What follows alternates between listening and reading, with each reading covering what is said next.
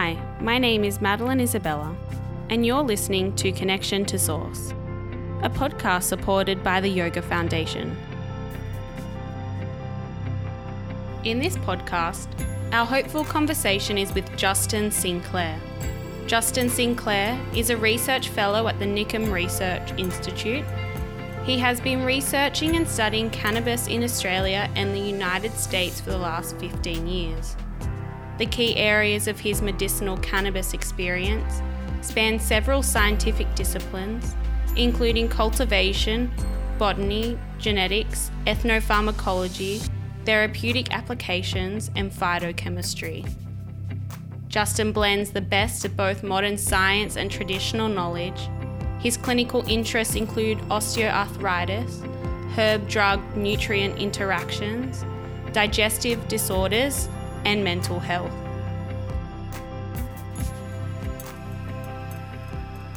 Hi, Justin. Welcome to the podcast. Good morning. Thank you so much for having me, Maddie. Such a pleasure to have you on. You're such an interesting um, individual, reading your background and everything involved. Um, for those listeners out there, I was just wondering if you could please give a general background on who you are, what you do, what projects you're currently working on, and anything else that's of interest. Yeah, sure. Well, uh, where to start? So, um, I guess uh, by by easiest way of introduction, um, I am a uh, naturopath and, and, pharmacognosist. So, pharmacognosy is the study of uh, medicines that come from plants, fungi, and other natural sources. Um, and the way by which I got there was uh, quite a long one. Um, I was very fortunate, I think, um, when I was younger, um, to have spent some time uh, with various First Nations people, but particularly our own uh, here in Australia. And I've always loved plants. Um, and when I was young, I had the chance to spend some time, as I said, with uh, our First Nations people up in Jabiru in the Northern Territory. Um, and I was always amazed um, just how comfortable they were in the land. You know, they were just so comfortable, they knew what to eat. And I remember thinking, even as a five or six year old, just how handy that would be. Um, and then I guess forward track um, a, a, little bit more. Um, as a teenager, um, I also had the opportunity to spend some time with the North American First Nations people, uh, particularly uh, the Apache, Cree, and, and Samish. Um, and that's where I actually started to learn how important plants were as a medicine. And that essentially started me uh, down the road that uh, I now find myself on. But at the moment, I uh, I've, I've, been a naturopath in clinical practice for 15, 16 years. Um, I'm a research fellow at the NICM Health Research Institute at Western Sydney University, where I head up the uh, medicinal cannabis research stream and coordinate uh, a lot of the different projects that we've got on uh, in that area.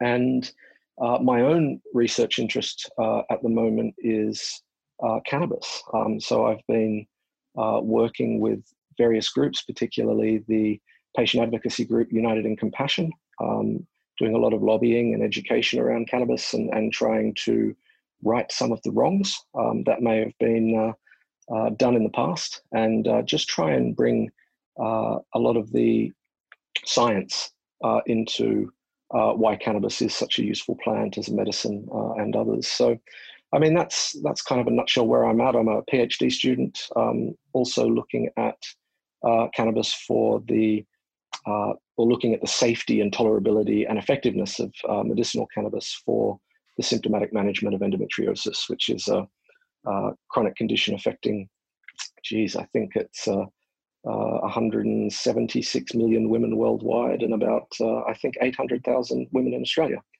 Um, you know, chronic pain and infertility and uh, a constellation of other really, you know, awful symptoms that affect their uh, life in so many different ways, from quality of life, you know, quality of life issues and um, their ability to study and and uh, socially engage with others. So it's um, that's kind of uh, uh in a nutshell uh, where I'm at and and some of the projects that I'm doing at the moment. Just a few things on the plate there. Um, mm-hmm. they all sound incredible, and it's funny um, looking back through history as well. I remember um, a bit of ancient history nut, and I've mentioned it before a few times on the podcast. But I remember reading there was a mummy um, found in Serbia, I think, a female thousands and thousands of years ago, and they found traces of cannabis in her uh, blood system.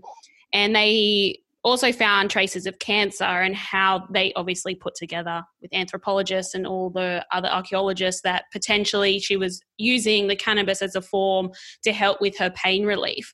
So it's funny how we've kind of done that full cycle and ended up, you know, trying, you know, now with science and evidence to rewrite the history of cannabis and its therapeutic uses.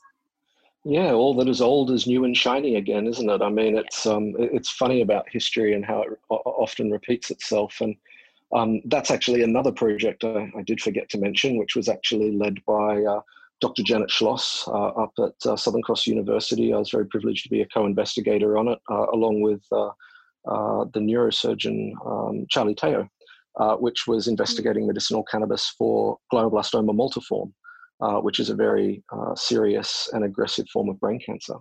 Um, and some of the findings from that um, have certainly suggested that there's improvement in quality of life and certain symptoms. So, um, you know, there are many other studies that are going on around the world specifically looking at cannabis and cancer. Um, but yeah, I mean, the, the list of different clinical indications that cannabis is currently being used for, you know, from anxiety to uh, fibromyalgia to chemotherapy induced nausea and vomiting. Uh, again, my own studies in, in endometriosis, the, the list is actually just quite long. And, and most of that, um, as you brought up, um, is around pain. Um, and, uh, you know, just learning. I mean, we didn't even know that we had an endocannabinoid system in the body uh, until we started studying cannabis. So it's one of the things I've always found quite, um, quite interesting is that as you know you, you read textbooks you study you go to college you know you go to university you're learning so much and and there's so much that we as a people know. But as you start to get through those studies and as you start to read more and more you actually realize that it's just the tip of the iceberg. There's so much that we still don't know um, whether that's about plants or our own body. So it's uh, that's the beauty i think of of science is it's a it's a exploration for truth Mm, and even um, at the moment, I'm reading a traditional Chinese medicine book, and the comparison between the philosophy in the West and the East, and it was so simple in just a, a diagram of the human body, and it was like the body as a machine and deconstructing it through, mm. you know, mechanics and how maybe potentially in Western medicine, you know, we're like the brain is like the computer network and we deconstruct our body in that way and we try to fix it with just you know oh your stomach's not working let's fix that problem but we don't really branch out beyond. And then you look at the image of the body through eastern lens and it's you know the body is a garden and it's everything nurtures each other. So if one thing's not working properly then another element of the body needs to work harder or it disintegrates and then it's finding that balance. So i think yeah that interesting concept of looking at ourselves even if as we're plants as if we need to be nurtured and nourished in the same kind of way. And i think you know that scientific evidence is now trying to prove that as well. Absolutely. And i, and I think what's even more interesting is that uh, as the scientific evidence grows, um, it actually confirms a great deal about what the ancients knew about the body or what the ancients knew about plants. Um, and uh, that's that's one of the the beautiful things is that you know the, our ancestors didn't have the science that we have today, and so they use different terms.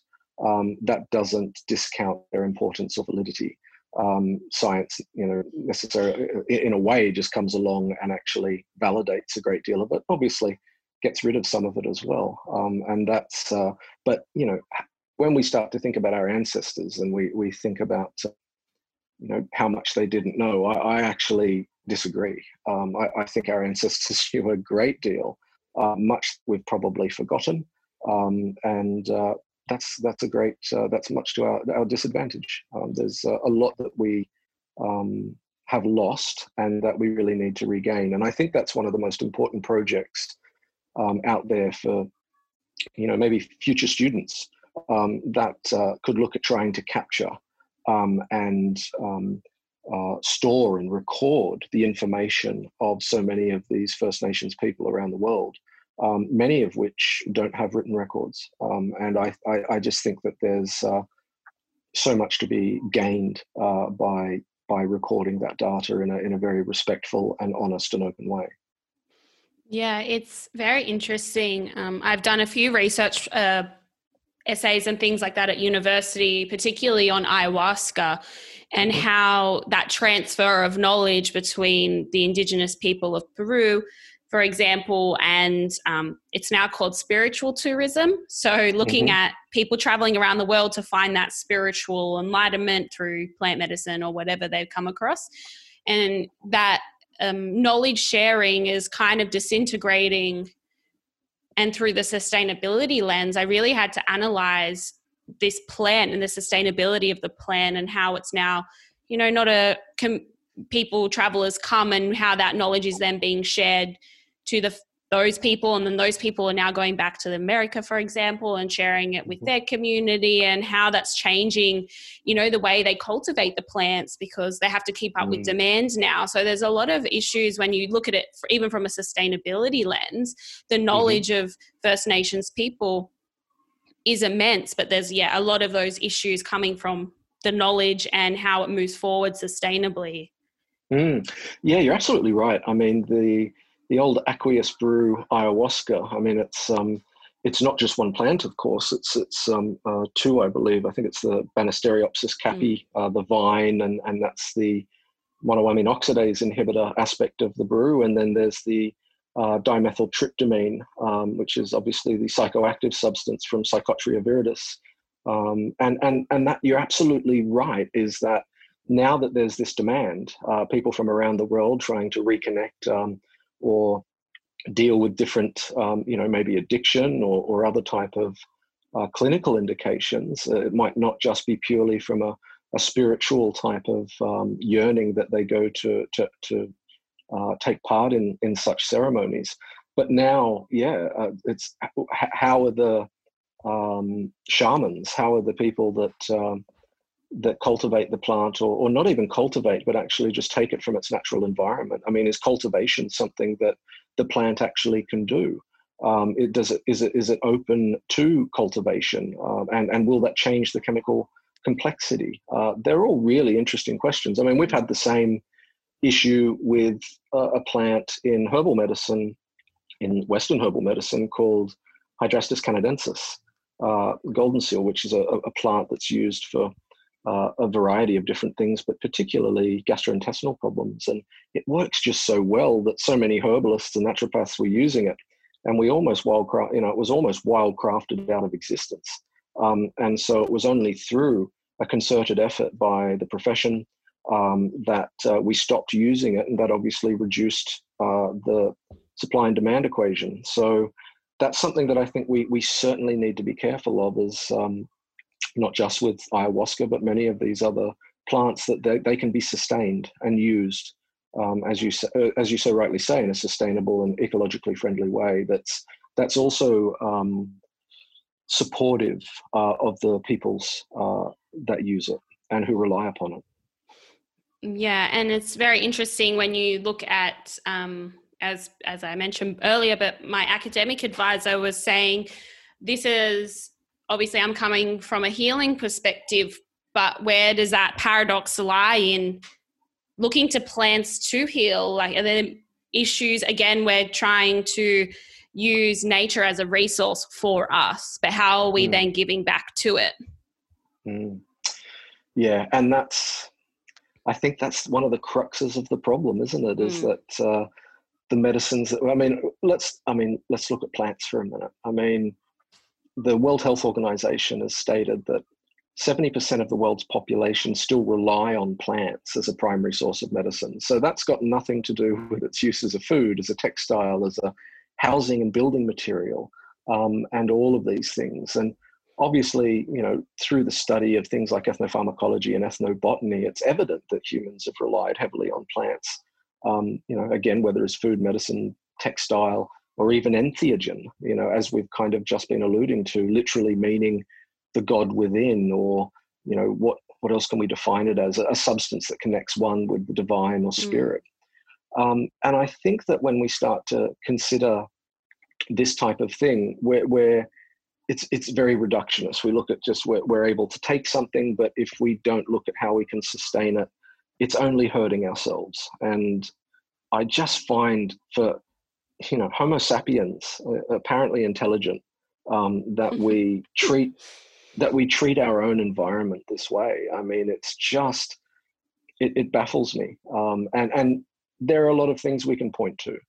Um, you know, whether it's just uh, corporate greed, um, you know, rising populations, all sorts of things. But I really think the former probably has a lot to answer for when it comes to when it comes to that. I mean, some of the other things um, I was just reading the other day, which was you know really quite concerning, was that um, uh, looking at things like cattle ranching, um, you know, even cattle ranching, which of course for those people you know that eat meat, and we we, we obviously uh, need a in you know an environment to be able to produce that for people. But cattle ranching accounts for around eighty percent of the current deforestation in the Amazon. I mean, that, that as as it's been called, the lungs of the planet.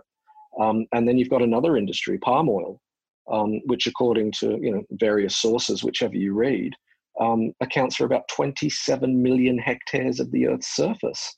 Uh, and another leading cause of def- deforestation, particularly in places like Indonesia. So these types of monocultures, um, whether it is some type of plantation like palm oil, or whether it's you know cattle ranching, or whether, you know whatever the case it might be, the fact is is that it's changing that ecosystem um, irreparably. Um, and and what what are we losing when that happens? When they're you know losing football fields of Amazon forest. What what what medicines are still waiting to be found in there?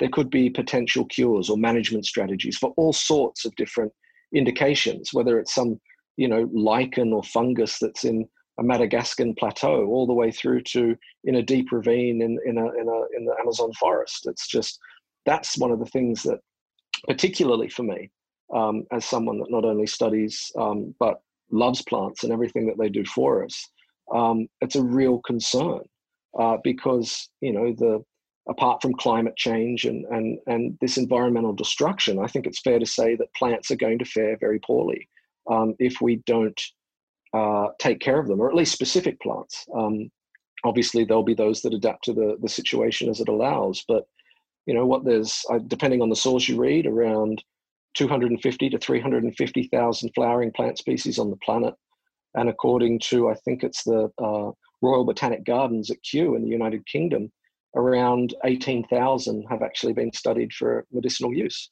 And, and just think about that. How many other plants out there that we just haven't studied um, that we could be losing, and and that's why I'm a bit of an, a rampant conservationist and and uh, bit of an uh, ecological warrior because there's there's so many things that could be of benefit, but we um, we're just not paying attention. Yeah, and we aren't paying attention. And even, you know, you spoke about the Amazon and football fields being destroyed.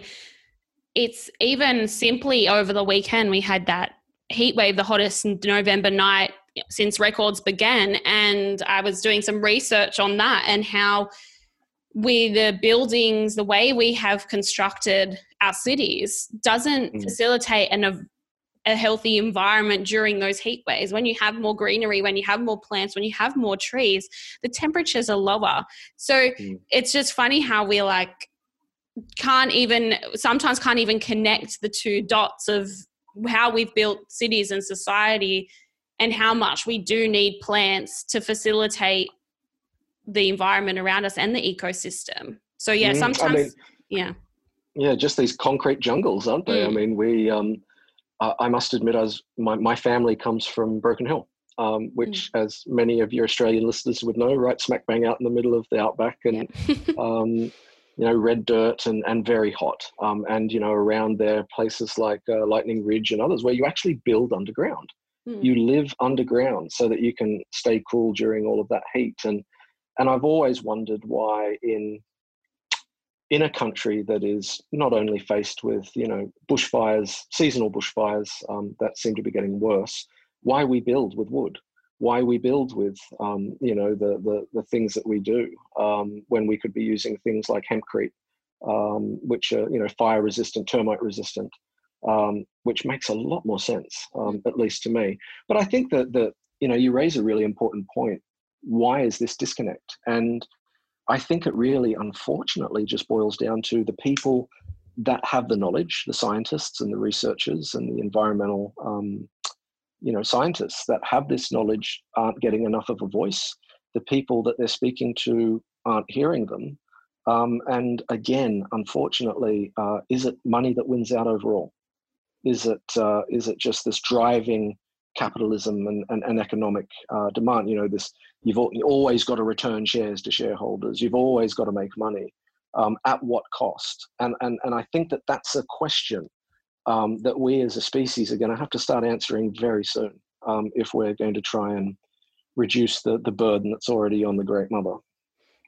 Yeah, it's all like that glass ceiling concept. Like, you know, we're growing, growing, growing profit over, and then at what cost? And even now, it's some people still, that cost is just not there for them because they can't see it in front of their face.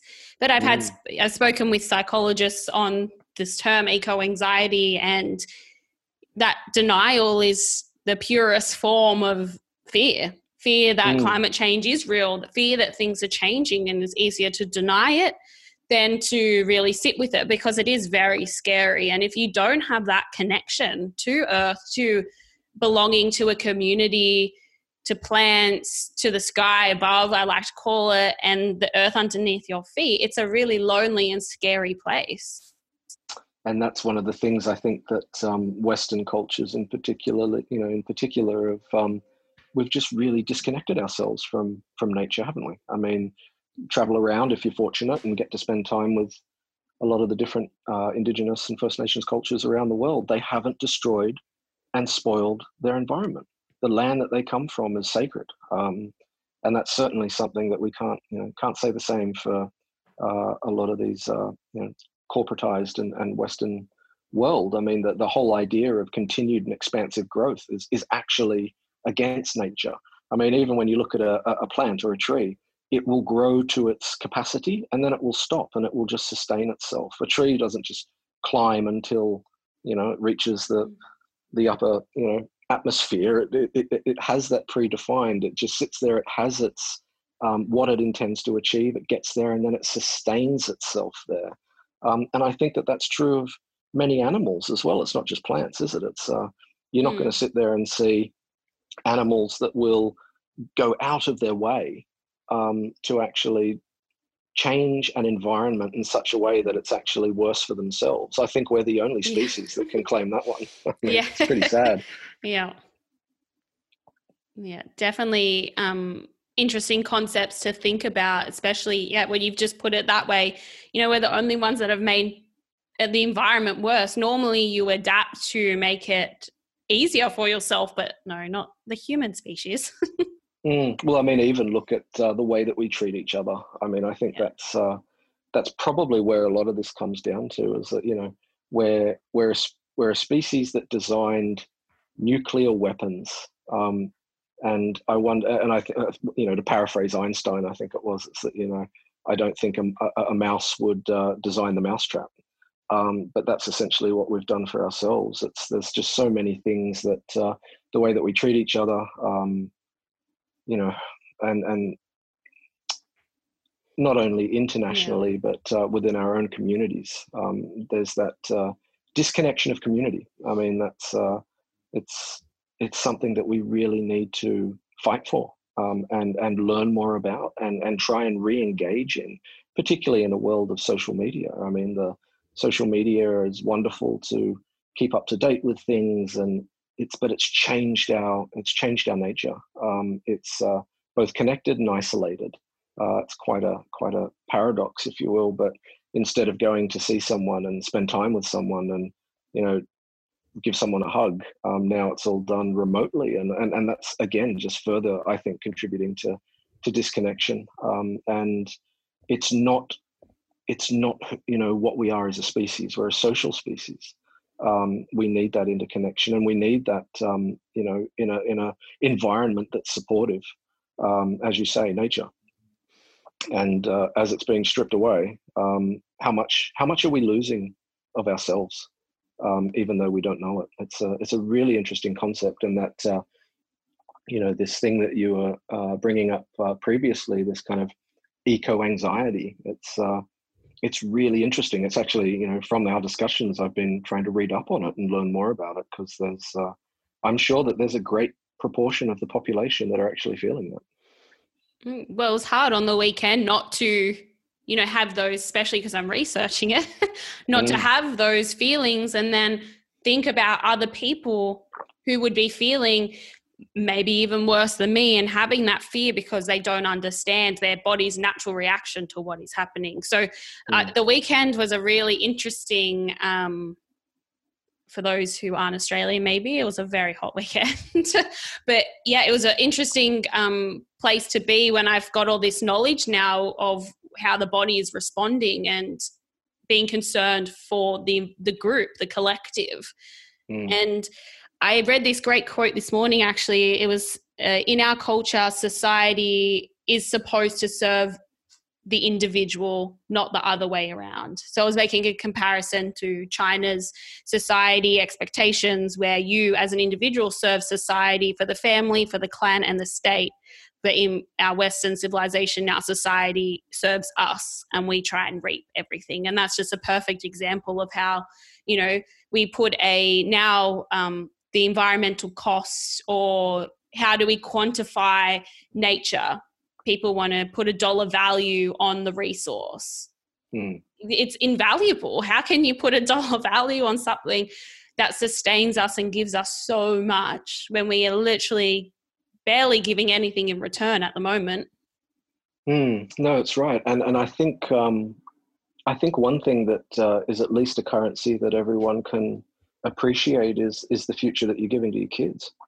I mean, your kids and grandkids. Um, you know, there's that idea I think uh, in ancient Greece that um, you know wisdom you know there are there are people that will plant gardens which they will never benefit from um, and and that's that's the idea that we need we need to have this uh, you know we need to be shepherds um, of our environment and uh, yeah I, I, I agree with you you know the uh, the west um, and uh, the you know corporate mentality um, where yeah everything has a price and and uh, more is better it just needs to change. It's it, it is not sustainable. Um, and I'm not sitting there saying that I, I have a solution to it because I certainly don't. Um, and I think that probably is where it boils down to where a lot of that anxiety comes from, particularly from an environmental you know, uh, cause, is as one person, um, you then start to question, well, what can I do? Um, what can I do about this when it's actually, um, you know, it's corporations and it's entire countries that are actually deforesting areas or, or contributing to pollution. I just read the other day that they found in one of the deepest areas of the ocean plastic bags. Mm. I mean, look at plastic bags, how it's destroying marine life and all these types of things.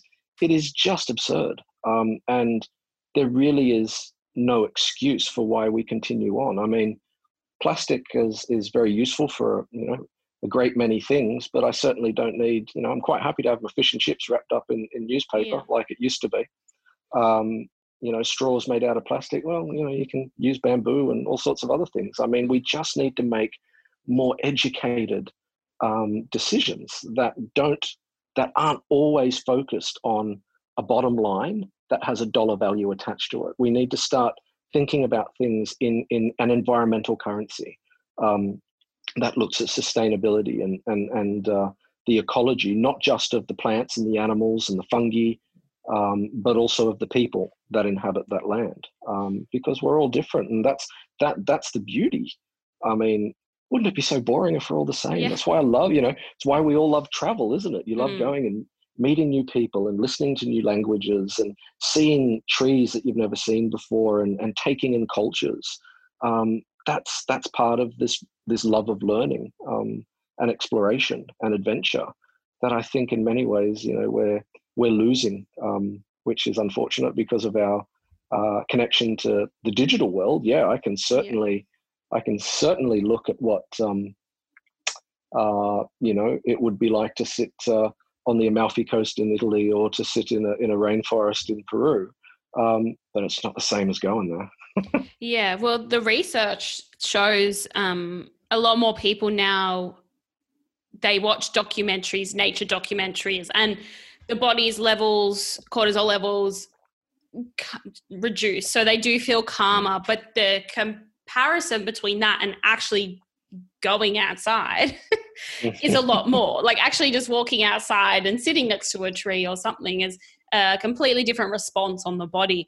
So mm. it's you know most people now like oh i watched that nature documentary and i've spoken about it before but even the visual aspect of seeing something like machu picchu for example and you see these mm. incredible mm. pictures and bright green vibrant bush jungle and then you go there and your preconceived idea is challenged because it's probably not that green. It's maybe raining, you're not getting your Instagram photo. And then what does that do to your mental health? That instant, mm. you know, response of the brain, like, oh, that's not what I expected. And then you can mm. see how this all trickles into little other problems that just come back to the digital world or just even our connection to self, not understanding us, how we work mm. and relying on external benefits to make us feel whole again. It's a really good point. I think the um, you mentioned something which is really important. I think, which is uh, uh, how would a kid look at this? You know, how would a child look at this? They'd answer it pretty bluntly, and they'd they'd tell you exactly what they thought. And I think that's one of the problems is that we we lose that childlike adventure and and sense of wonder um, because we become adults, and that's where the term adulterated you know when you start to think about it um, it has new meaning that we we lose that that connection to wonder and adventure and, and things like that. And as you say you know well i didn't get the shot that i wanted. You start thinking about things in and just not being mindful and not not enjoying the actual moment smelling the different smells enjoying the experience with other people talking about your feelings about that. I mean that's where that community is.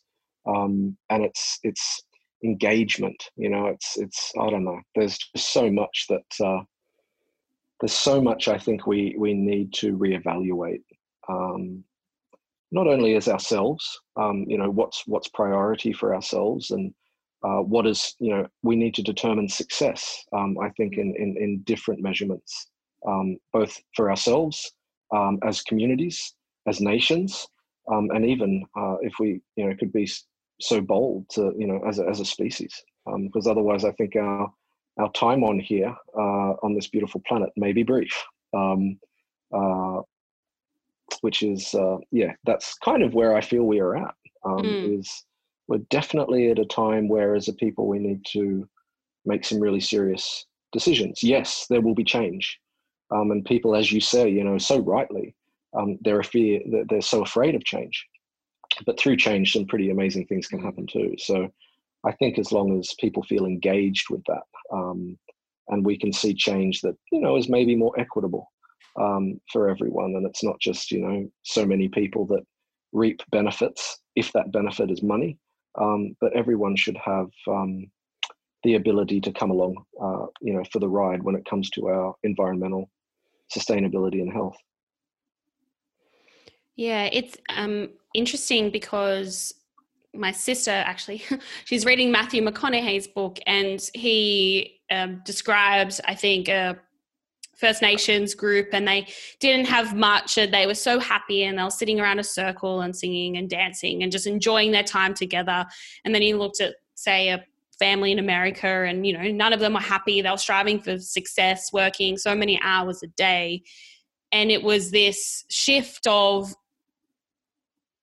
change and transformation. And sometimes we've forgotten that it's okay to kind of take a step back. And it's coming back to that growth idea that we talked about. But, you know, when you take a step back and just listen and tune in to you, yourself, and everything around you, you realize what's important a little bit and obviously this is coming from my yoga background as well but you know we take that time through meditation and mm-hmm. mindfulness and being present to just tune in to us and you realize that we are nature, we are the environment, we're the whole entire universe, we are a reflection of the cosmos.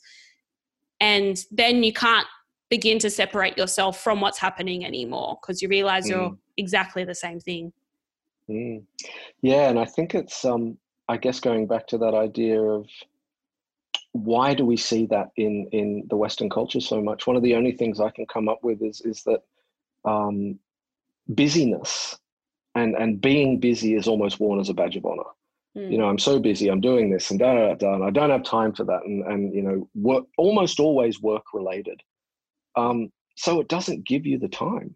Um, in, in a way, it, you know, to or, or put the importance on time for yourself, time to relax. Uh, I, and, and I can say this honestly. I mean, as a PhD student and researcher and doing all sorts of other things, I do find myself at times being incredibly busy. Mm. And it's at that time you start to feel the stress, you start to feel the disconnect. So having, you know, again, whether it's yoga or other mindful uh, mindfulness processes, and uh, that you can use every day um, to to stay connected, I think is absolutely you know, incredibly important to um, because otherwise you just start going down a rabbit hole that you know can take either years of counseling or, or you know in some yeah. cases horribly medication because it causes illness.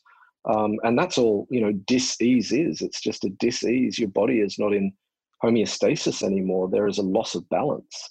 Um, and that's uh, balance is what we should be seeking yeah. you know i think that's uh, that's one of the most important lessons i've ever learnt from nature um, is that it's not about optimized. It is an optimized system, but it's optimized because of balance. It's not optimized because it's weighted too heavily to one side or another. And uh, that's again what a lot of the uh, Eastern practices, um, you know, yoga, meditation, and others um, really seek out. Yeah, and I actually originally wanted to ask you, how do you look to plants to enhance that deep connection between us and nature? But maybe you can even talk about um, an experience that you've witnessed or been a part of through your First Nations um, engagement or even just through your research? I know we've talked about it a little bit, but it would be nice to like hear just a really cool example that maybe even just going outside and looking at a leaf. as in as in looking at that deep connection between humans and nature yeah, and, yeah. and how plants do that. Yeah, look, mm. I mean it's it's um there's so many ways i think um, and it could be something as simple as watching watching how people sometimes when you give them a plant you know let's say a, bon, a bonsai or something mm-hmm. like that something that's beautiful that you can look at but it actually takes care to to flourish and so mm-hmm. that person now is responsible for a living thing and you watch them water it and they trim it and they take care of it and they pull the dead leaves off it and it's a relationship um, and that's one thing I think that even simply anyone that keeps a garden um, is generally a pretty happy person. You know, they love spending time in their garden. They go out, and are they getting something from it? Well, of course they are. They're not only, you know, they're interacting with the soil microbiome. They're they're smelling different things. They're looking at the beauty of the different plants and the colors that they are. Um, but they're also, in many instances, you know, harvesting fruit or harvesting food. So it's a it's a, a giving relationship um, the take, take, take of our society is not what you will see in implementation in a garden. You have to put back.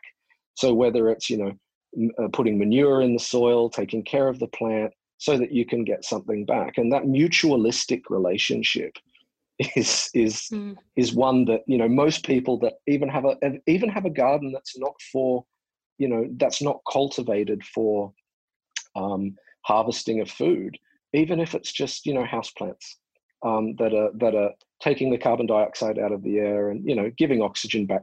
Kind of an important thing. Mm. um, you know and and uh, that you just enjoy the aesthetic beauty of it.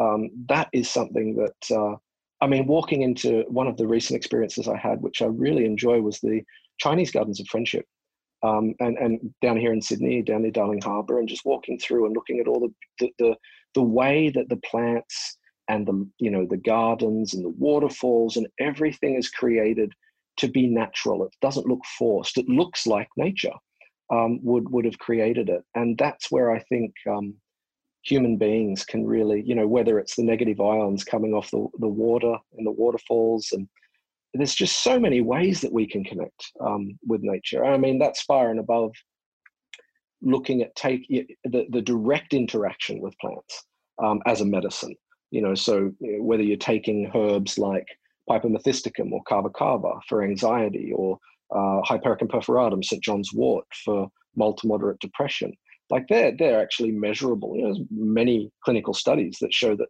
they're of benefit. But what I think is really interesting too is this growing interest in a lot of the psychedelic plants and fungi. Um, and I, I would argue that for that deep connection um, that many people experience when they have used psychedelics, um, such as you know whether that would be you know the um, some of the psilocybe genus of fungi um, where psilocybin uh, comes from, that could play a very important role in connection. Many people talk about how it alters their their feeling uh, in in nature and even the colors that they perceive. Um, again, whether it was the uh, the old brew ayahuasca, um, as seen down in in the uh, South America, um, or even looking at things like uh, Lophophora williamsii, um, which is more commonly known as peyote, where mescaline comes from. I mean, there's all sorts of different plants and uh, and, and fungi, and, and we've used them throughout the ages, whether that is to uh, connect with with spirit, whether that is to connect with each other, whether that is to connect directly with nature.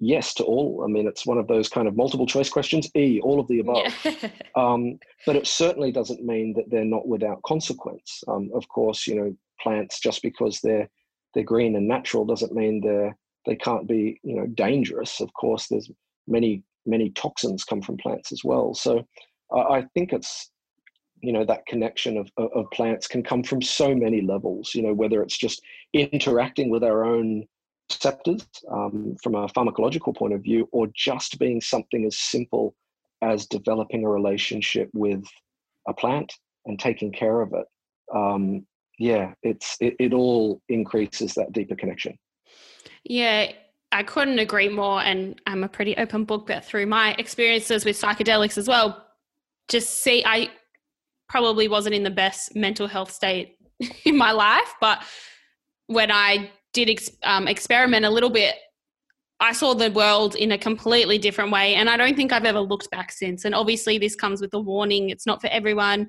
And, you know, there are side effects, like you've also said, Justin. But I saw nature breathe. Mm. I saw everything moving as if I, we were the same breath and this was mm. before mm. I was, you know, I was still practicing yoga, but ne- not as deep as I am now. And the colors were make, like just on a next another level. And then I came mm. home back to Australia, and I was walking along my local beach, and I just saw it in a completely different light. Not the beach that I walked every single day before I went traveling, but the beach now with the beautiful colors and the incredible mm. sand. And I was able to dissect every little bit of nature that was there and appreciate it for what it was. Mm, your perception changed mm. and your focus changed. And, and, and that's, um, it is such a thing. I mean, look, there's been some incredible studies that are being done now um, over at John Hopkins and over in the UK that have actually looked at, you know, medically guided, um, you know, psychotherapy as well. Um, but, you know, looking at psilocybin and other psychedelics that have actually been able to reduce depression and and that you know one dose and and, and a series of um, counseling sessions has been able to have people have uh, the ongoing effect for for months uh, you know over six months then there was another study that was looking at uh, end of life um, and and how people adjusted to that that had terminal illnesses and they had a psychedelic experience that was under uh, medical guidance and they, uh, in many instances, one of the things I find so fascinating is that they actually put it down to one of the most significant moments or events or experiences of their life. You know, yeah. um, and and it's just you know, so we know there's something there. There's a lot of research now and interest, as I said, in the in psychedelics because it helps us understand ourselves and, as you say, uh, appreciate more. Um, where we are um, and how we're connected with everything uh, in nature. And I mean, as a um, obviously as someone that studied it, um, I can definitely uh, connect with when you were saying about colors. Um, mm. And this is something for me. I, am very severely colorblind. Um, have been obviously. Um, I, I, think it was uh, mum mum got a message from the old teacher at my at my school when I was meant to be colouring something in green and it was a different colour altogether. And you know that's um, obviously being a you know working in working with plants, identifying plants in the field, and all. that, It's very difficult um, because of my my colour blindness. But it's something that certainly changed. Um, I've noticed with um, certain psychedelic use. Mm. Uh, it becomes much more vibrant. And and to your to your point, um, just to elaborate on something that you don't even need psychedelics to appreciate um, is when you were talking about you saw nature breathe. Mm. Um, and one thing, if you've ever looked at a time lapse of plants and how they grow and how they move throughout the, the period of a day, they literally look like they move in yeah. breaths and they move their each individual leaves to to to to get the most sunlight so that they can you know produce the glucose that they need. And it's just that they move at a different speed. And that's one thing that i think you know time lapse definitely makes you appreciate plants in a much greater a level. And and whether and then there's a whole other conversation we could have about sentience um, and whether you know um, are plants sentient? Do they experience uh, any type, you know, any type of consciousness. Um, and many of the First Nations people would say that they do. It's just at a different um, time and speed. I'm not necessarily sitting there advocating for, you know, apologizing to your grass because you're walking on it to go and get the mail. Hmm. Um, but I certainly think, and and one of the experiences I've noticed firsthand is I've one of my favorite things to do when I have time is to and no pandemic uh, is to travel to the different old growth forests around the world. And I think anyone that's that's been to some of these old growth forests, some of the you know Sequoia sempervirens, the um, uh, coastal redwoods and and uh, sequoia forests that you see over in North America, or even some of the beautiful mountain ash forests that are old growth that we have here in Australia, you you can you walk into these places, and I feel like I'm being watched. I feel like I'm being observed. Um, you can feel there's there's just something so special about these places, and um, I I can't explain it, um, and I'm sure there are many wiser people uh, out there that could, but uh, there's there's just we we see ourselves, you know, as being the top of the food chain, as the um, you know the apex of um, the the kingdom animalia, um, and we dismiss the fact, even that other animals are able to have the same type of sentience that we have. Where's the proof for that? I just find it kind of laughable. Um, yeah. Again, just because until we can measure such things, until we can really understand, um, we have to keep an open mind. Um, and that's, uh, you know, it's one of the things I love so much about science, although many you know many in science sometimes can be quite close-minded about things but i think that the we have to have a, a sense of wonder and open-mindedness otherwise we're we're going to lose our way. And i guess in a way we already have. We yeah. already have. Yeah it's funny that you talk about the forest and feeling like it's watching you because when you're in a natural environment that immense and powerful you feel small.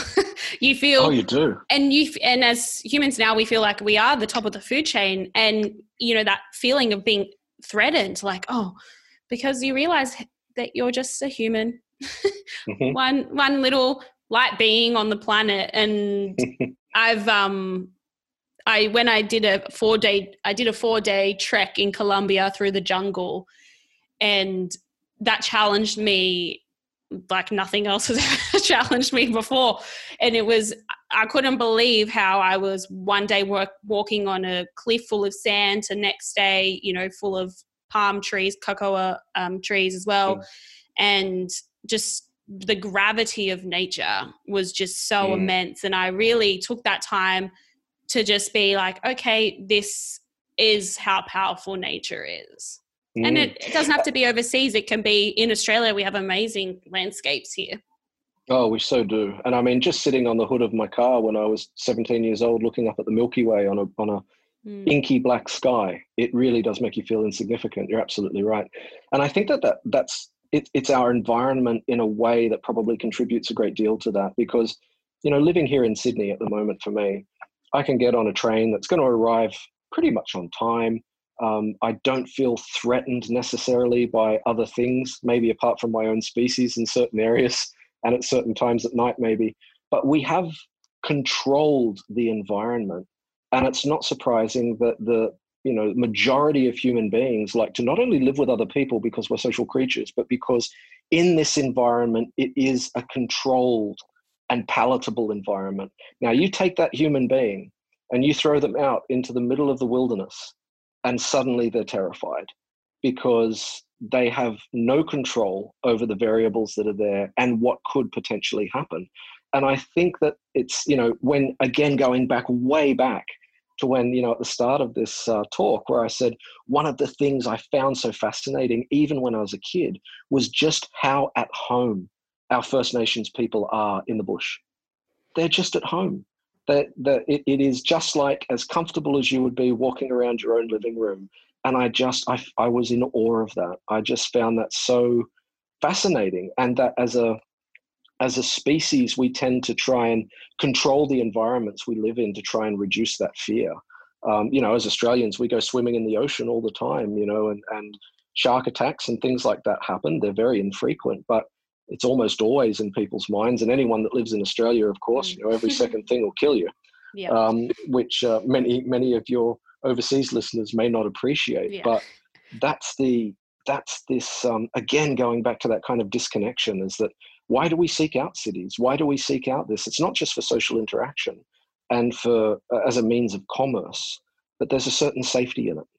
Um, and yeah, we you know, when as you say, when you go into a environment that is just profoundly um, not you know not being uh, changed by by humankind and and there's just not much of us around um, and it's just nature in its raw form. Uh, many of us can find that uh, disconcerting and and uh, are scared of it.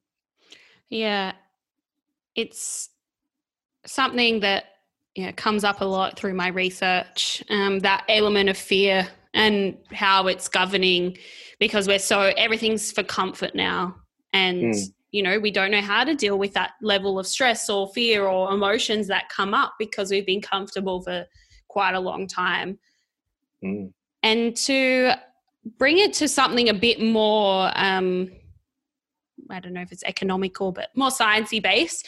Um, mm-hmm. I wanted to ask how climate change impacts plant species we need for today and maybe in the future, and how that maybe has the potential to impact the health system as we know it. Yeah, look, I think um, the current health system as it is, of course, uh, at least in Australia, doesn't rely too heavily on plants. Um, obviously, most of the medicines that are uh, manufactured uh, for uh, the population here in Australia and, and uh, particularly other countries, of course, as well, um, are synthesized chemically. But that doesn't mean that the original, um, the original uh, chemical substance or, or, structure didn't come from nature. So looking at things like, uh, I don't know, uh, what's an example? Galega officinalis or goat's rue, uh, which is where um, the drug metformin, one of the most mm. prescribed drugs for diabetes in the world, um, or you know digitalis purpurea, uh, the foxglove, uh, where uh, meta, you know digic, um, digitalis and, and uh, cardiac glycoside uh, is uh, used for heart failure. I mean, these are just a couple of examples. I mean, uh, Filipendula asperea and Salix alba for where you know the um, salicylic acid and acetyl salicylic acid, which is known as aspirin, come from.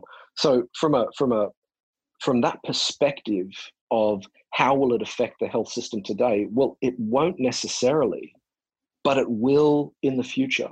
And the reason it could potentially is because, you know, to get back to your question, is plants, if there is massive climate change and environmental destruction, are not going to fare well. Certain plants.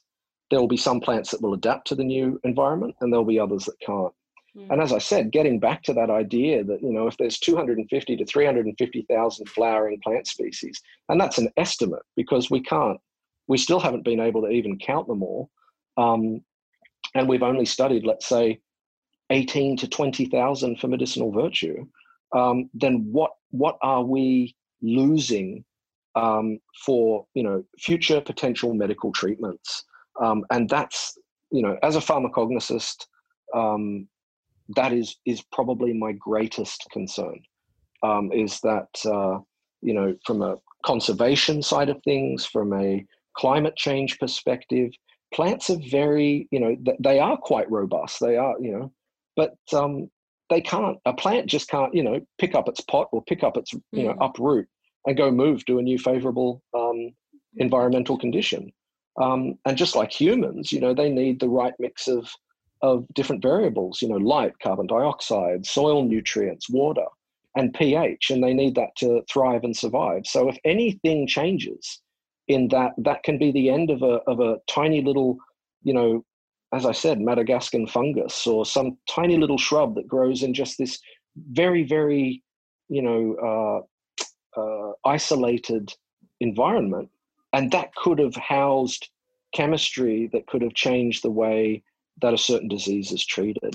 Um, and so that's that to me is also showing that you know it's not going it's well it's not going to necessarily affect the healthcare system right now mm. but it will in the future um, and and you know that's again why i've constantly been trying you know i've been a lecturer for 15 years and I've, I've constantly been trying to encourage some of those students that are that have more of a inclination if you will to ethnopharmacology ethnobotany the, the study of of plants and how they're used by cultures um, to engage with our first nations people around the world um, try and identify and capture their um, stories and how they've used plants so that it's preserved for them as a people um, you know, whether that's uh, written or auditory form, um, but also so that we can work with them to try and identify some of the plants that have been used as medicines that science doesn't know. Um, so that we can, and, and, the only way I think that that's going to happen is if the people are brought along for that ride. Um, you know, that it's not just seen as, oh, this is a new drug for this, and corporate, you know, a corporate yeah. company is going to take it all the way through and, and just profit, profit, profit, profit um, that needs to be given back to the people and they can use that um, to support their own community. Yeah, and a lot of the time that knowledge has been, yeah, like you said, lost within that community itself because of mm. everything that's happened. So even for them, it's nice for them to reconnect with the things that are around them if that knowledge has been lost as well. Well, particularly again, going back to the tech, you know, the technology age that we live in, a lot of these youngins um, that come from such cultures are wanting to leave. They want to go and try their hand in the big city, and and and so therefore they're not learning firsthand from the the shamans or the medicine people of of their culture, and then it's being lost um, because as those people die out and they don't have apprentices or you know to to mentor and, and guide and show the ways um, of of how those plants are used whether those are for psychedelic or spiritual journeys or whether it's just for medicine and, and tummy ache um, it's such a loss because that is that is the accumulated knowledge of hundreds of generations in some instances thousands and thousands of years just come to an end like that. And so i you know personally i, I have a love of ethnopharmacology and ethnobotany i certainly don't have the requisite skill set as as um, you know, Schultes and others that have ventured into the Amazon spent decades of their lives speaking and learning local dialogues of the of the indigenous peoples and and then trying to capture that data. It's such a special skill set, and I think that you know there. Are, if, if I can encourage anyone listening that loves nature and has an interest in culture. Um, and learning about cultures to, to try and do that. What, what an amazing thing, because uh, if it's done right, it can benefit the culture and humanity. Yeah, I think. Can I do that? No, sounds great. Anyone could go and become like the, the, the Indiana Jones of uh, of finding yeah. new medicines. You know? um, I mean, that sounds great to me. But it was interesting when you talk about your experiences as a young child and through your teens and young adults as well. But I had a similar experience, which I've, which I've talked about before on the podcast. But when I was in Africa and um, we there was a bush tribe there who we engaged with who obviously they don't speak english um, so mm-hmm. you know we connected with them and there was just something deeply rooted between me and them and i couldn't explain it and i found it so interesting and somewhat sad that one of the brothers he decided to take on the role of the medicine um, and the shaman man in the mm-hmm. in their little tribe and the other brother wanted to leave so he wanted to go mm-hmm. into the more western got little rabbit ears western culture of um, i think we're in namibia so I found it so interesting that, you know, one brother was trying to take one path and stay and nurture that community, which had dwindled so much already. And then the other one wanted to venture out and, you know, they were asking for cigarettes and little things like hmm. that. Mm. And, you know, you can just see that knowledge loss just starting to happen. And that was quite a few years ago now. So that was my first experience of when knowledge yeah that it will be mm. lost and it's really um, important that we facilitate that and not for our mm. own benefit for their benefit too and for what the future holds for us absolutely we need to integrate the best of traditional knowledge and science really i mean i think that's probably going to be one of the only ways forward is respecting and acknowledging our past uh, our you know the our ancestors and our indigenous first nations people around the world for um, if they want to live a certain way um, and not engage with technology, then that is their right, as far as I'm concerned. They, they should, and we should do everything we can to protect that. Um, we should also encourage if there are those that want to, you know, venture out and and and uh, do other, you know, science or whatever it might be that they want to follow to follow their path in life. That should be encouraged as well. But I, I, I yeah, I agree. I mean, think about the the thousands of cultures around the world that are going through that, just like you described right now, mm. um, and that they're at risk um, because maybe their livelihoods or their environment is under direct threat because of, you know, um, corporate greed. Yeah. Um, and and uh, expansion, deforestation, whatever the you know whatever it might be, pollution. Um, I mean, I've, i saw some pictures, and I don't know where it was. I, I think it might have been in a, a Southeast Asian country, of just a, a, beach that, as far as you could see, was just plastic bottles. And it's just heartbreaking. You know, heartbreaking when you see pictures of turtles that have got six pack plastic, you know, wrap, you know um, containers wrapped around their necks and, and uh, whales that are, you know, have got so many garbage bags that they've been swallowing when they're trying to swallow plankton or, you know, turtles that swallow plastic because they think it looks like a jellyfish. And it's, this is the direct, you know, uh, ramifications of our irresponsibility. We have been very irresponsible guardians. Um, I sometimes wonder if orangutans would do a better job if we put them in charge. Mm. And you know, I just you know, don't even talk you know, talk about the orangutans and their and their um, environment dwindling because of palm you know palm oil. And so, I think it's just time to grow up. You know, I think it's time we have to grow up as a species. We we really need to um, start taking uh, this a lot more seriously because this is not a problem that can be, you know, this is not a can that can be kicked down the road anymore. No. The time for action is actually now. Um, and it's great to see many other countries around the world leading. I, I certainly do not place Australia currently uh, in that with our current leadership. Not that I wish to get political at all, um, but we really, you know, for a country that suffers from the um, you know the, the great deserts and bushfires and, and desertification and things like that that we do that has very poor water um, uh, management. We really need to start investing in this.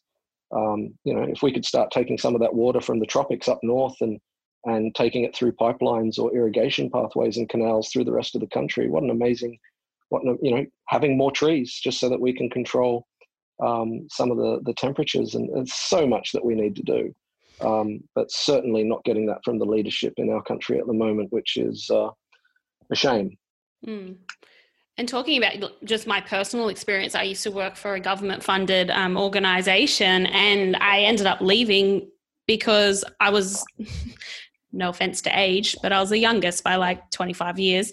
And you know, they just weren't ready to hear the things that I had to say about the change that needed to happen. And yep.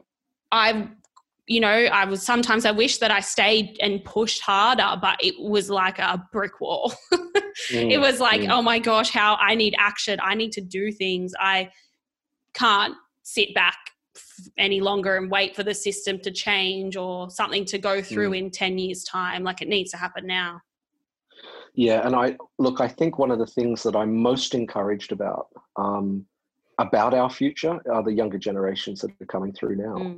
I mean, um, I don't consider myself young. Um, I'm in my mid 40s. Um, I'm kind of in that weird generation between the baby boomers and, mm. and you youngins now. But it has given me an ability to understand acutely what you were just saying that, you know, beating down walls um, of people that are very close minded um, and uh, or protecting vested interests. Um, and we won't go down that path. But the, the reality, I think, is that um, with who I've met and the people that I've met just on my different journeys and different you know forays into uh, plant medicine and environmental environmentalism and things like that, I think we are in safe hands because the younger people are really starting to stand up because they're the ones that stand to lose.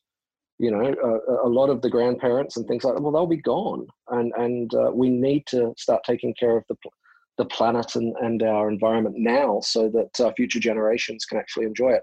The fact that we are not giving a better world um, to our children uh, from generation to generation, at least over the last four or five generations, you know, or at least since the Industrial Revolution, um, I think is just a sad testament that we need to write. Um, but yeah, that's one thing that gives me hope is um, is you guys um, being able to be the voice for change and the voice for reason, because hopefully you will be pursuing uh, you know, not only um, you know working for the different environmental charities and and being active, active or being an activist um, in this space, but that you'll also be going into politics, that you'll also be trying to lobby, that you'll also be trying to, you know, be a voice to change the status quo, um, because we really need it. so, um, you know, I think it's uh, even though you might think that you're um, butting up against a brick wall, um, if if millions of you do that, that's how things hmm. change, mm. and and that's where the strength lies is in in numbers and conviction. Yeah, it. I think young people, you hit the nail on the head on that one, and the hope is is what's going to get us through and it's so we can have act, this active action which I've, I've explained a few times but just you know not falling into that despair of you know not knowing what to do next but kind of turning to nature and looking at it whether it is plants just looking at another plant that's around you or fostering something that's beyond yourself it's something really nice to be able to then be like yes okay where's the action coming from and what do i need to do? Absolutely. Couldn't agree more. And i i um i mean as i said we we, we we sure haven't done a good job. So it can only get better from here, one hopes. But it's, um, as I said, I, I, do find a lot of uh, solace um, and comfort in in seeing the uh, younger generations and and how you know. Um, I'm trying to think of the right word. How plainly I think that they just speak about this, and, and mm. that it's uh, it's so it's it's there's no convincing. I mean, they're um, they, they can they can feel it. I mean, I can I can feel it too. I mean, I remember when I was a kid, I did grow up in many many different places, but the seasons were very, you know, predictable. They're not anymore. Um, mm. You know, they're not anymore. And um, I'm not a climate scientist. I um, obviously the, the the science is at least fairly clear from many that are, but it's just my experience that is enough to make me make a decision that you know I can walk down the street or go down to the beach and just see plastic and garbage everywhere. And it's uh, we need to start treating old Mother Earth with with a lot more respect. And I wonder if it's not a indictment on the way that we treat each other. You know, we treat each other um, and and our planet with a certain level of disdain. And I think that that's because of that again, you know, disconnection from nature and community. And I think we really need to start focusing on these relationships a lot more seriously. And I really appreciate uh, too the the the fact you know the the opportunity to speak with you uh, today about it because as I said before, you you reached out. I, I it it enabled me to have a, a really serious thought, take some time, um, and and give these topics like eco anxiety and things like that some really considered thought because it's it's not something I'd really pondered before. So I really appreciate that, um, Maddie. No, thank you. I appreciate you speaking to me because at first a lot of people are a bit confused while I've reached out to them. But the main reason was I just wanted to replicate how we are a reflection of our environment and now our mm. reflection our environment is a reflection of us and there mm. is one big disconnect and we're hurting the environment's hurting so it's just this collective healing and your experience and through plant medicine and your background was just highlighted all this information and how we can turn to alternate therapies or just understanding nature a little bit better to bring that connection back. Mm. So no, thank you. Um, oh no, look, it's uh, nature is always a wonderful teacher, and I think part of the problem is is that we're not taking the time to to reconnect and and and see those lessons. I mean, um, yeah, it's we've come such a, a long way, and we are bedazzled by the technology and the amazing age that we live in. Um, but we forget where we come from. Um, and that's just not going to be a recipe for uh, for uh, meaningful change. I think if we don't start to acknowledge um, the wisdom of, of, our ancestors, the immense uh, beauty and uh, opportunity um, in nature, um, and by opportunity I mean that that can be sustainable. Um, because yes, it's very clear that uh, corporate greed um, has been a huge driver um, for where we are, and so we really need to start uh, rethinking the models that we herald as being best practice, because the evidence suggests otherwise. Um, at least from my point of view, that's for sure. Yeah, definitely, and yeah, you're very right in just understanding of what we think is working for us and being able to let that go which is the hardest thing change comes with letting go and mm-hmm. you know it's a scary for some people yeah it is it is and um, a selfless rather than selfish mindset mm. you know i think is is going to be the the future of of us as a species um, and and hopefully progressing and flourishing but you know that's unfortunately um, it is it is as much of an individual problem as it is a collective problem. Um, because as we were talking about earlier, the individual can feel completely overwhelmed and just go, well, where to start? How do I make change? Yeah. And it's just by connecting with others that have the same idea and and voicing it. And that's how things change. Activism, you know, activism is how things change. That is the only way. Um, coming together um, as a united front and whatever the cause might be um, and bringing it to people's attention and having educated discussion about it, um, hopefully with open-minded people. And uh, that's that's the way that anything changes is through education. And I do see that your podcast is, you know, uh, certainly going some way to bridging that gap because it's it's education. Someone can listen in, they can have their view changed, they could hear something, go look it up. You don't actually know um, how what you know what you're doing um, or the conversations that you have uh, are changing the way that other people view the world, and that could be a really good thing. So, you know, uh, keep keep it up. Kudos to you for your um, for for tackling the uh, for tackling these topics, and and certainly, um, you know, it's uh, it's not going to go away soon. So I could see your podcast being around for a while. yeah. it's challenging, um, but in saying that, it's allowing me to push you know, before this, I was yoga, very yoga orientated, yoga philosophy. And then I found traditional Chinese medicine through this. So now it's, you know, I'm really broadening and learning more about so many different things indigenous first nations culture and their healing practices as well so mm. hopefully i can keep going with it but yeah um yeah. before we finish up i actually just the one question I like to ask everyone is uh, mm-hmm. Do you have a mindfulness routine or do you have any techniques for people to go out and connect with nature? Oh, look, I think um, your first or the first part of the question is yes, I do. Mm-hmm. Um, I meditate daily and have done for coming up to 10 years. Um, and I did that as part of a way to uh, manage uh, anxiety and I had a great deal of anxiety. Um, mm-hmm. Diagnosed with generalized anxiety disorder back in the day. Medications didn't really work for me. Um, it was it completely consumed my life. It was really horrible. Um, and the only thing that I found that gave me relief was uh, mindfulness meditation. And so it's something that I do and have done um, uh, almost religiously. One could one could argue um, an hour a day, and and without it, if I miss it because I'm I'm busy or you know traveling or doing whatever, I really do feel it because mm. it's it's just that ability to to ground, bring me back, um, and remember what's important.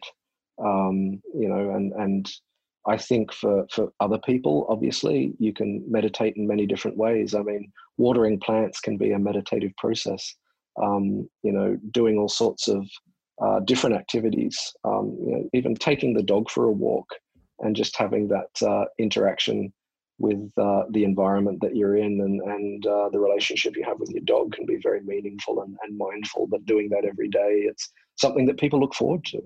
Um, but I think it's, you know, getting your bare foot into some soil or onto some sand, into some mm. dirt, um, you know, gardening, all sorts of things. There's so many things. When when I think uh, when I tell people that I meditate, and they they immediately, you know, probably think of me in some type of weird lotus position, chanting mantras, you know, on a hilltop. Um, nothing could be further from the truth. And I think that people need to appreciate that meditation and mindfulness can come in something so simple from mindfully preparing a cup of tea or, or preparing dinner with real, you know, real mindfulness and love, um, that can be a meditative process as well. So I think there's so many ways that people can bring that in, but I always find if you can do it with nature, um, whether that's in a garden or out in a forest or by the beach, um, it, it, there's something extra um, that uh, it's hard to quantify, um, but it's easy to feel. Yeah, and I think it's been so amazing asking that question because everyone has said something so unique and different. And mm. yours again, the same. It's so important to realize that mindfulness and meditation comes in so many different forms. And, you know, the problem we have with society today is the boxes of being, I'm um, do yoga and that's how I meditate. And I, mm you know people might want to backlash against me when i say this but i don't i think it should be a personal experience and what works for you. I've suffered from anxiety myself as well. And, you know, turning to what soothed me. And it took me a long time to figure out what it was. But I eventually found something that worked for me. And it's kind of fun sometimes finding that, finding, mm. trying different things just to see, okay, cool, this is how my body reacted to this. And then this is how it's reacting to the ocean every morning. Completely mm-hmm. different. Yeah, and that's this weird fascination that uh, humans and science have with uh, pigeonholing things and that it has to be this or it has to be that and it must fit within this rigid structure. And it's mm. like, actually, guys, that's closed mindedness. We really need more open mindedness, um, both in our communication with each other. Respectful open mindedness is, is kind of a thing I have that I think it's going to be the only way forward because closed mindedness obviously is against change. Mm. Um, and uh, you don't have to insult people to to uh, discuss changes in beliefs. Um, but with med- you know with meditation, um, you I, I, think, and particularly a, a practice of meditation over time, you just start to immediately have more of an open mind um, and are more respectful. Um, that's one thing I found as well that you, I respect other people's opinions. Yes, you can have that opinion, even if I disagree with it. Um, and I'd like to talk to you about it because here's you know the ideas that I have and what are your thoughts around that? Um, it's the only way we're going to progress as a, as a species. I think is having this very open-minded and mindful, um, you know, discussions about these very important topics. And you're absolutely right. We we we all get there our own way, and that's part of the wonder of this life. You know, is the we're all just uh, adventurers on our trying to find our way home. Um, you know, and uh, we need to help each other and not not hinder each other. Um, that's uh, that's what a a kind and and uh, open minded species would do. Yeah, I love the just trying to find our way home. That's always that's always a really nice one for me because sometimes I can go off on tangents. So yes, it's very nice um, to have you on the podcast, Justin. I think you've provided an absolute wealth of knowledge, and I can't thank you enough. Absolute pleasure, Maddie. Thank you so much. And as I said, uh, you know, amazing work that you're doing talking about these topics, and I'm sure that uh, your listeners very much enjoy um, these these topics and, and considering things that they might not have, and, and hearing other people's opinions. And it's uh, as I said, education is king. It's it's so important, and it doesn't necessarily have to be you know standing in front of a classroom. Um, education comes in so many ways. So thank thank you for for you know taking this on board because it is a very important topic um, and one that you know we really do need to start taking far more seriously.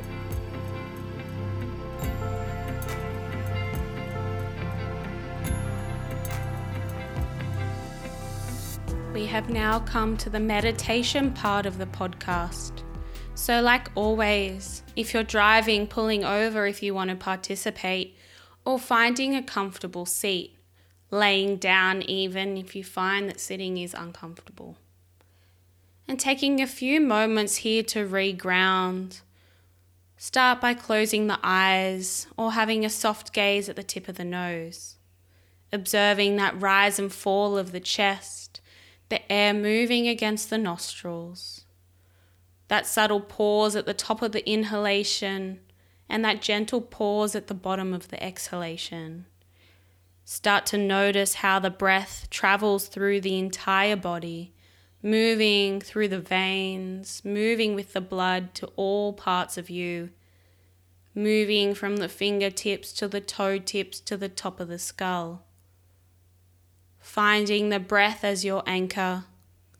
Maybe it's at the tip of the nose Maybe it's at the lungs, or maybe the whole entire body is breathing.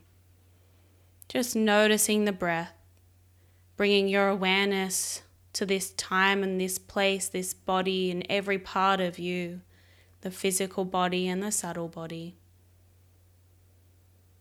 Remembering that you're the conduit between the heaven above and the earth beneath you, feeling that protection from both sides and begin to envision a white light streaming from the sky above you down through the crown of the head, down through the whole entire body, and out through the feet. Maybe this white light is showering over you or streaming down, knowing that the healing qualities of this white light bring with it happiness, joy, deep, deep nourishment. And as this white light still continues to move down from the sky towards the feet and the earth, being that conduit of energy that you are, noticing how the color begins to change from white at the crown of the head towards purple at the space between the eyebrows. As it moves down towards the throat, it changes to the color of blue. As it moves further down into the heart, it changes to green. As it moves further down into the belly, it shifts to yellow. Down towards the sacral region, it shifts to orange. And then further down to the tailbone, it changes to the color of red. Noticing this spectrum of colors, this rainbow happening from the crown of the head to the tailbone, moving through your energy and chakra systems. The crown, the third eye, the throat, the heart, the belly, the sacral region, and the tailbone. The white, the purple, the blue, the green, the yellow, the orange, and the red. Allowing this light of rainbow spectrum to move through your entire body as the conduit. Allowing yourself to clear space, to nourish, to clear out the old so the new and wonderful can move through you noticing maybe that one color has decided to stay in the mind's eye.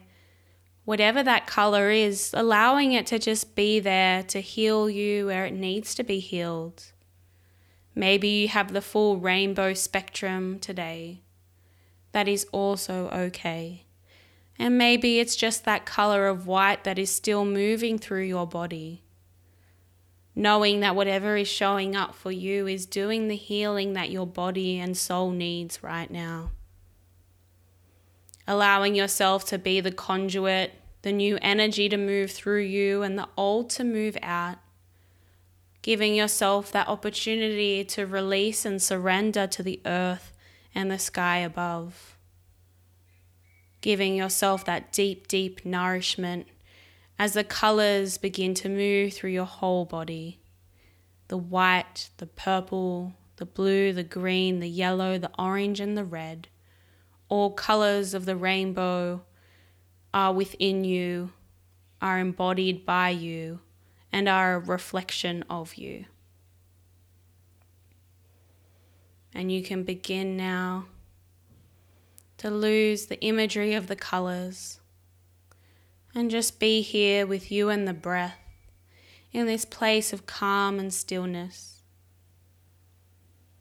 Noticing the rise and fall of the chest, the air moving against the nostrils, gently drawing your awareness further outwards, knowing that those colors and that rainbow spectrum will forever be within you that you will forever be the conduit between the heaven above and the earth beneath you, that you will always find deep, deep nourishment with your environment around you and the environment within you.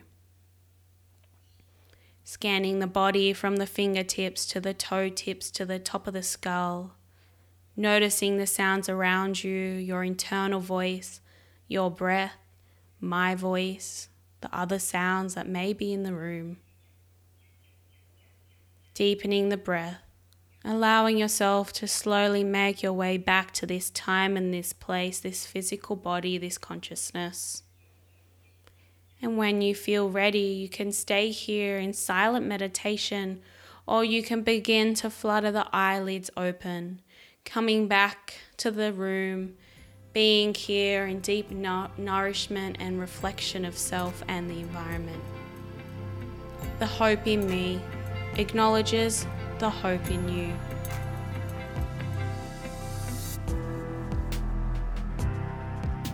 Thank you for listening to Connection to Source. If you enjoyed this podcast, please subscribe and review wherever you listen to your podcasts. If this podcast brought up any concerns, please reach out to Lifeline on 13 11 14 or Beyond Blue eHeadspace, or Kids Helpline. To find out more, visit connectiontosourcepodcast.com.